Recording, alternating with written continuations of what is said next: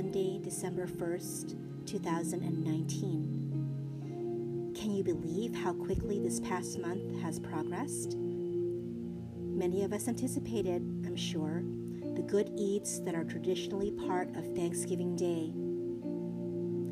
And for the more gastronomically savvy, this was the shining moment of the year to test drive that divine recipe they have been itching to whip up. Of course, for the folks out there with an irrepressible competitive streak to them, mixed with definite addiction to retail therapy, a nose that can sniff out a deal like nothing else, plus a requisite craziness needed to even be out in public, sleep deprived, frozen, and still full of cornbread stuffing. There is the daunting phenomenon of Black Friday. Definitely not the least notable for that small band of us who live on plots, characters, symbolism, and damn sexy lyrical prose. The entire month of November heralds a month of frantic, inspired writing. Ah, all that waiting built up, and it is over faster than you can say. Samsung 90 inch smart TV, please. Next thing you know, we are trying to come up with ideas for clever, perfect Christmas gifts for everyone we know. It's December. That's crazy. 2019 had many moments of upheaval. This was also tempered by spirit and kindness that continues to give us hope. I am always unfailingly optimistic. The year 2020 will bring out heroes, triumphs, and goodness in humanity. Good intentions and actions always conquer ugliness. I have the giddy pleasure today of reading for you the three finalists to my You Might As Well Listen In Poetry Challenge, where I charged each participant with the task of finding creative takes on five overheard verses to use in their pieces. They brought all their creative verve to craft lines that did not disappoint. The curious phrases I provided were But if the cat were a pillow, she is better off placing it somewhere it will fit.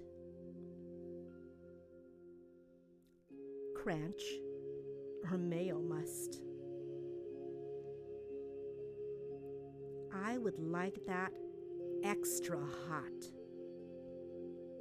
And close the wheel, turn the lever right, release. The responses ranged from exploring our emotional and mental state and sharing the feeling of unrest and doubt to a sensation lusciously relayed in the most sensuous images, to a surrealist dream captured in words.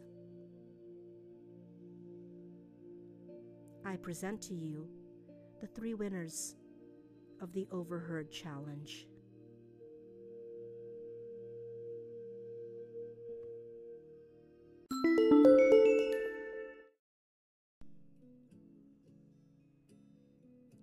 Bop It. Overthinking. Game for one. A poem by E. Icaros. Bop it, twist it, pull it. Damn wheels won't stop turning. Pretty please, quick! Point a flashlight. See if you can find the red string running in knots tight around my brain. Building up theories like IKEA gives me the surgeon's thrill. The both most perverse and saint kind of adrenaline. Instructions. Huh. Who needs them? For sure, not me. All of my furniture is falling apart, though. Mix up every right lever wrong in my panic shutdown. When the dots connect, no picture. Just an abstract art screw you. And hear me out. Hear me out.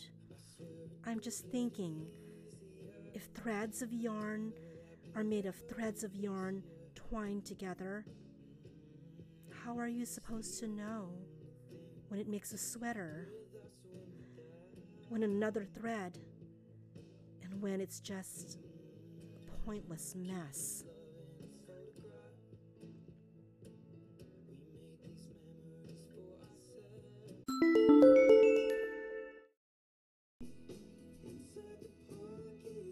Supple Dew, a poem by Gustav.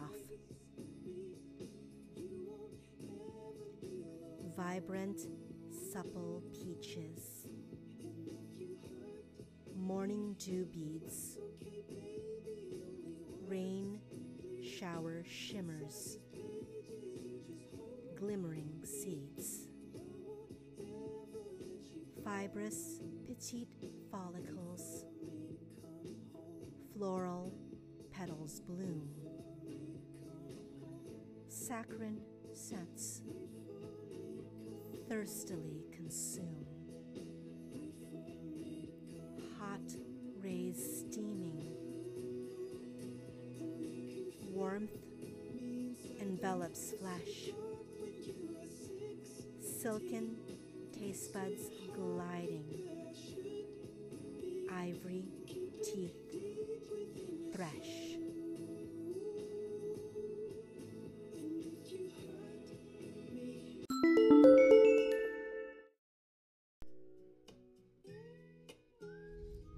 A a poem by Kasi Senghor.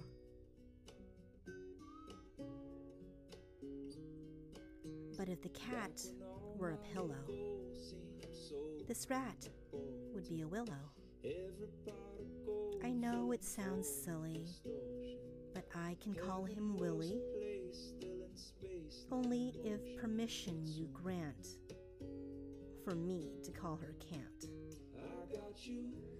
And so they bantered on their third date, like birds encaged, seeking an open gate, hoping to grow wings and take to the sky, where rats and cats could marry on the sly.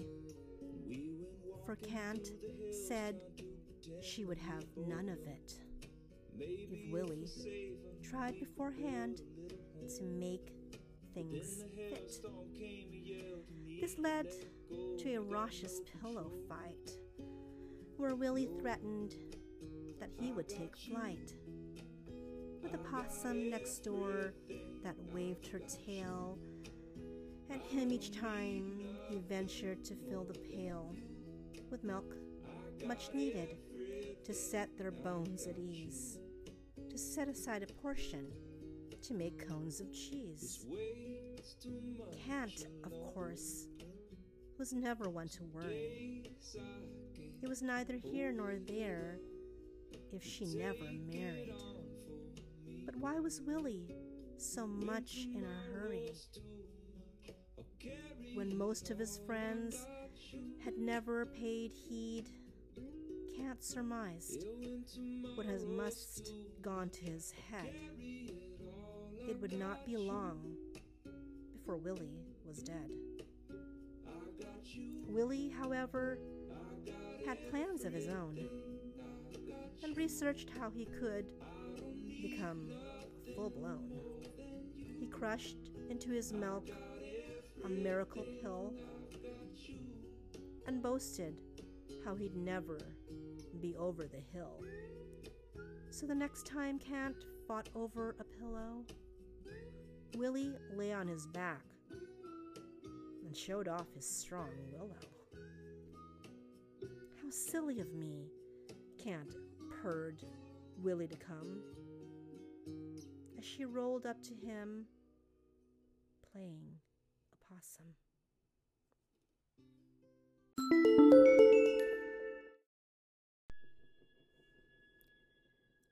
Weren't those amazing feats of imaginative, brave writing? Please let us know what you thought of the poems. Leave me comments here or on my Twitter account. You can find me under the handle at PhynneBelle. Capital P as in poetry, H Y, double N as in November, E, capital B as in baby bats, E, double L as in lemon drop, E, all one word. I look forward to discussing the poems with you. Support poets and poetry and show these creative souls love by checking out their work at allpoetry.com. Have a lovely weekend.